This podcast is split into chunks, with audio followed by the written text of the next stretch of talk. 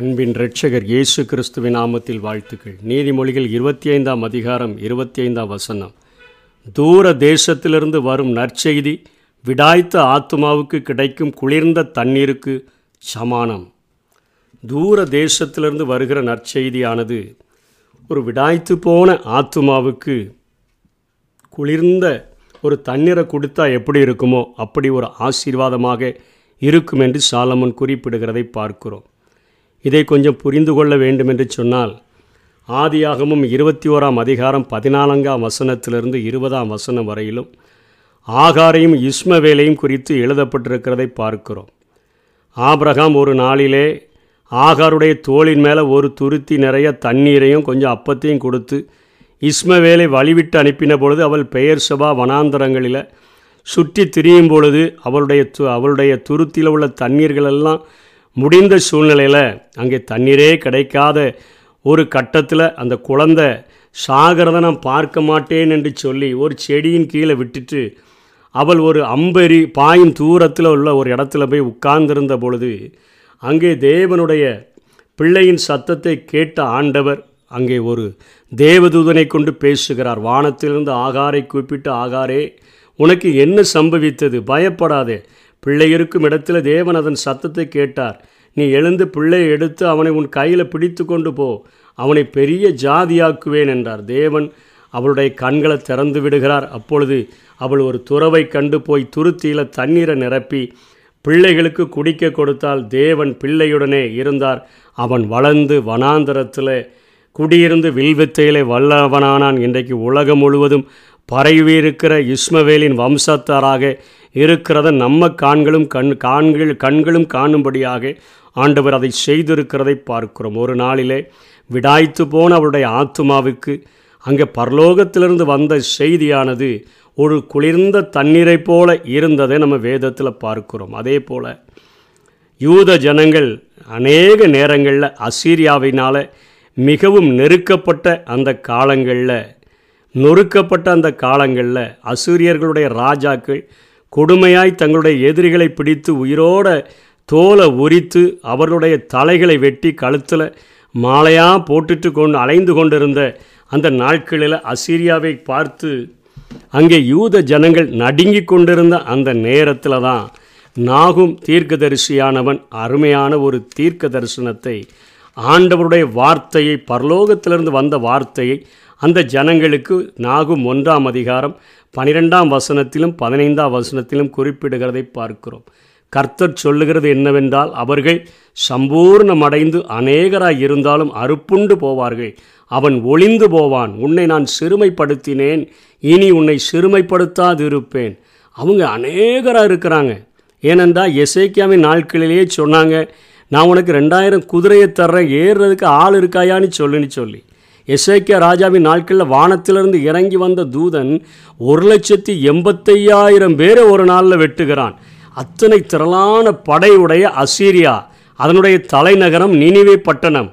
அப்படிப்பட்ட அந்த நகரத்தை பார்த்து நடுங்கி கொண்டிருந்தவர்களுக்கு தூர தேசத்திலிருந்து பரலோகத்திலிருந்து தேவன் ஒரு செய்தியை அனுப்புகிறார். உன்னை நான் சிறுமைப்படுத்தினேன் என்னை உன்னை சிறுமைப்படுத்த மாட்டேன்.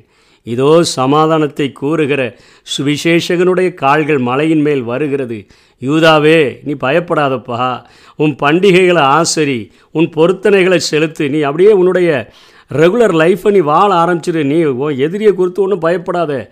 துஷ்டன் இனி உன் வழியாய் கடந்து வருவதில்லை. இதோடு அவனுக்கு நான் முடிவு கட்டுறேன்னு சொல்லி அவன் முழுவதும் சங்கரிக்கப்பட்டான் என்கிற ஒரு செய்தியானது நாகும் தீர்க்கதரிசியின் மூலமாக இஸ்ரவேலுக்கு வருகிறதை பார்க்கிறோம். இஸ்ரவேலுக்கு அத்தனையாய் ஒரு அருமையான தீர்க்க தரிசனத்தை எழுதுகிறார்.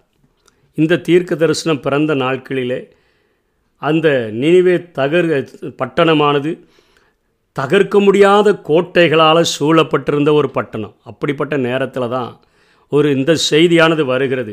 நூறு அடி உயரத்திலையும் தேர்கள் ஓடும் அளவு விரிவான அகலத்திலும் கம்பீரமாக அது காட்சியளிக்கக்கூடிய பட்டணமாக இருந்துச்சு. ஆயிரத்தி இரநூ அறநூறு இரநூறு கோபுரங்களுடன் சுமார் ஆறு மைல் சுற்றளவுள்ள ஒரு பட்டணமாக அது விளங்கினது என்று சொல்லி வரலாறு கூறுகிறது. இந்த தீர்க்க தரிசனம் பிறந்த இருபது ஆண்டுகளுக்குள்ளாகவே அந்த பட்டணமானது கவிழ்க்கப்பட்டு போய்விட்டதாக வரலாறு கூறுகிறதை நாம் பார்க்கிறோம். வீழ்ச்சி காலத்தில் மூன்று ஆண்டுகளுக்குள்ள மூன்று முறை பெரும் படையுடன பாபிலோனிய அரசு அரசர் அதாவது நெபோ பொலாசர் என்கிற ஒரு அரசனானவர் மூன்று முறை இந்த நினைவை பட்டணத்தின் மீது மோதுகிறார். கோட்டைக்குள்ளே இருந்த ஆசிரியர்களுக்கு கிண்டலாக இருக்குது. இவ்வளோ பெரிய கோட்டையை எவன் தகர்க்க முடியும்? சொல்லி அவர்கள் உள்ளே மது அருந்தி கொண்டு சுகபோகமாக இருக்கிறாங்க. திடீரென நாகூன் தீர்க்க தரிசனத்தின்படியே டைகிரீஸ் நதியானது பொங்கி சுவர்கள் மேலே மோதுது. மோதிய அந்த நீர் அலைகள் வந்து கோட்டைகளை அது துளைக்கக்கூடியதாய் மாறிவிட்டது. திறந்த கோட்டையின் வழியாக பாபிலோனிய மேதிய சைத்திய கூட்டணி படையானது உட்புகுந்து நகரை தீக்கரையாக்கி அவைகளை பிணங்கள் அந்த தீக்கரையாக்கின அந்த பட்டணத்தில் பிணங்களை மலை போல குவித்தது என்று சொல்லி நாகும் மூன்றாம் அதிகாரம் மூன்றாம் வசனம் பதினைந்தாம் வசனங்களில் பார்க்குறோம். மாபெரும் கோட்டையிட இருந்த அந்த இடமானது சாம்பல் நிற மண்மேடாகி அது ஒரு பட்டணம் இருந்தது என்கிற ஒரு அமைப்பே இல்லாதபடி அது மறைந்து போனது. மகா அலெக்சாண்டரின் பெரும்படை அந்த மண்மேடுகள் வழியாக அணிவகுத்து சேர்ந்தபோது அங்கு அப்படிப்பட்டதொரு பட்டணம் சிறு இருந்ததற்கான ஒரு சிறு அடையாளம் கூட இல்லாமல் இருந்துச்சு. அகழ்வாராய்ச்சியாளர்கள் அந்த குழிகளை தோண்டிய போதுதான் உலகம் மீண்டும் அப்பட்டணம் இருந்த இடத்தை அடையாளம் கண்டுபிடித்தது என்று சொல்லி கிமு கிபி ஆயிரத்தி எண்ணூற்றி நாற்பத்தி அஞ்சில் தான் இப்படி ஒரு பட்டணம் இருந்தது என்று அகவல் ஆராய்ச்சியாளர்கள் கண்டுபிடிச்சிருக்கிறாங்க. அத்தனையாய் ஆண்டவர் சொன்ன வார்த்தையானது. இனிமே அவன் வரப்போவதில்லைன்னு சொன்னாரே. அந்த வார்த்தையை அவர்களுக்கு ஆண்டவர் அப்படியே நிறைவேற்றி கொடுத்தார். தூர தேசத்திலிருந்து வரும் செய்தி நற்செய்தி விடாய்த்த ஆத்மாவுக்கு கிடைக்கிற குளிர்ந்த ச தண்ணீருக்கு சமானம். இனிமே உன் வழி அவன் துஷ்டன் வரமாட்டான்.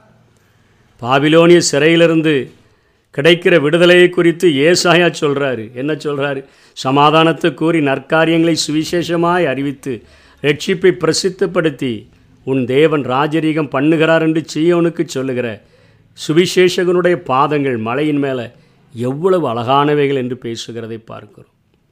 பவுலும் இதை எடுத்து பேசுகிறார். ரோமர் பத்தாம் அதிகாரம் பதினைந்தாம் வசனத்தில் அனுப்பப்படாவிட்டால் எப்படி பிரசங்கிப்பார்கள்? சமாதானத்தை கூறி நற்காரியங்களை சுவிசேஷமாய் அறிவிக்கிறவனுடைய பாதங்கள் மலையின் மேலே அது எவ்வளவு அழகானவைகள் என்று எழுதியிருக்கிறபடி என்று சொல்லுகிறார். பாபிலோனிய சிறையிலிருந்து கிடைக்கும் விடுதலையை பற்றி ஏசாயா சொல்லுகிறார். அசீரியாவின் அழிவிலிருந்து மீட்கப்படுகிற யூதர்களை பற்றி நாகும் குறிப்பிடுகிறார். பவுலப்போஸ்தலன் பாவத்தின் சிலையில் இருக்கக்கூடிய ஜனங்களை கிறிஸ்துவினால் விடுதலை செய்ய முடியும் அவருடைய பாடு மரணங்களினால் விடுதலை செய்ய முடியும் என்கிற நற்செய்தியை குறித்து குறிப்பிடுகிறதை நாம் பார்க்கிறோம். பாவத்துக்காக சாபத்துக்காக ரோகத்திற்காக மறித்த ஆண்டவர் பாப சாப ரோகங்களை நீக்கும்படியாக அவர் பிறந்த பொழுதே இதோ உலகத்தில் உள்ள எல்லா மனுஷனுக்கும் மிகுந்த சந்தோஷத்தை உண்டாக்குகிற ஒரு நற்செய்தி. பாவத்தினுடைய சிறையிருப்பிலிருந்து சாபத்தினுடைய சிறையிருப்பிலிருந்து ரோகத்தினுடைய சிறையிருப்பிலிருந்து தருத்திரத்தின் சிறையிருப்பிலிருந்து நம்மை விடுதலை செய்யும்படியாக நம்முடைய பாவங்களையெல்லாம் தன்மேல போட்டுக்கொண்டு கல்வாரி சிலுவையில் தன்னுடைய எல்லா சொட்டு இரத்தத்தையும் சிந்தி நாம் குற்றமற்ற மனசாட்சி உள்ளவர்களாய் வாழ்கிற அளவிற்கு நம்மை மீட்பை ஏற்படுத்தின அந்த ஆண்டவருக்கு நாம் நன்றி செலுத்த கடமைப்பட்டு இருக்கிறோம் தூர தேசத்திலிருந்து வந்த செய்தியானது இதோ புஸ்தக சுருளை என்னை குறித்து எழுதியிருக்கிறது. இதோ நான் வருகிறேன் என்று சொல்லி கல்வாரி சிலுவையில் மூன்று ஆணிகளோடு கூட தொங்கி ஐந்து காயங்களை பட்டு இந்த ஐந்து கண்ட மக்களுக்காக அனுபவித்த பாடுகளை நம்ம நினைவு கூறும் பொழுது நம்முடைய பாவத்திலிருந்து பாவ சிறையிருப்பிலிருந்து விடுதலை பெறுகிறோம். சாபத்தினுடைய பிடியிலிருந்து விடுதலை பெறுகிறோம். வியாதியை அவர் மேலே சுமந்ததினால் அவருடைய தழும்புகளால் நாம் குணமாகிறோம்.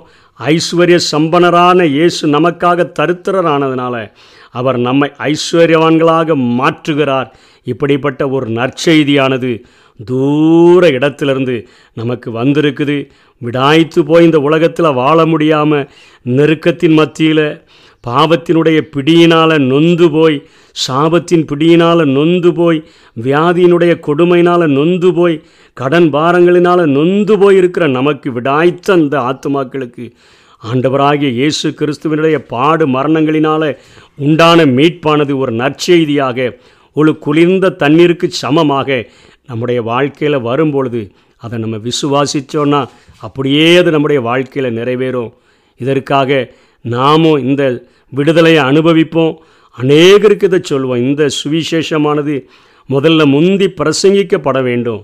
அப்பொழுதுதான் இந்த உலகத்துக்கு முடிவு வந்து என் ஆண்டவராகிய இயேசு இந்த பூமியிலேயே ஆயிரம் வருடம் அரசாட்சியை அவர் நடத்த முடியும். அதனால் நீங்கள் உலகமெங்கும் போய் சகல ஜாதிகளையும் சீஷராக்கி பிதா குமாரன் பரிசுத்த ஆவி நாமத்தினால ஞானஸ்நானம் கொடுத்து நான் உங்களுக்கு கட்டளையிட்ட யாவையும் அவர்கள் கை கொள்ளும்படிக்கு அவர்களுக்கு உபதேசம் பண்ணுங்கள்.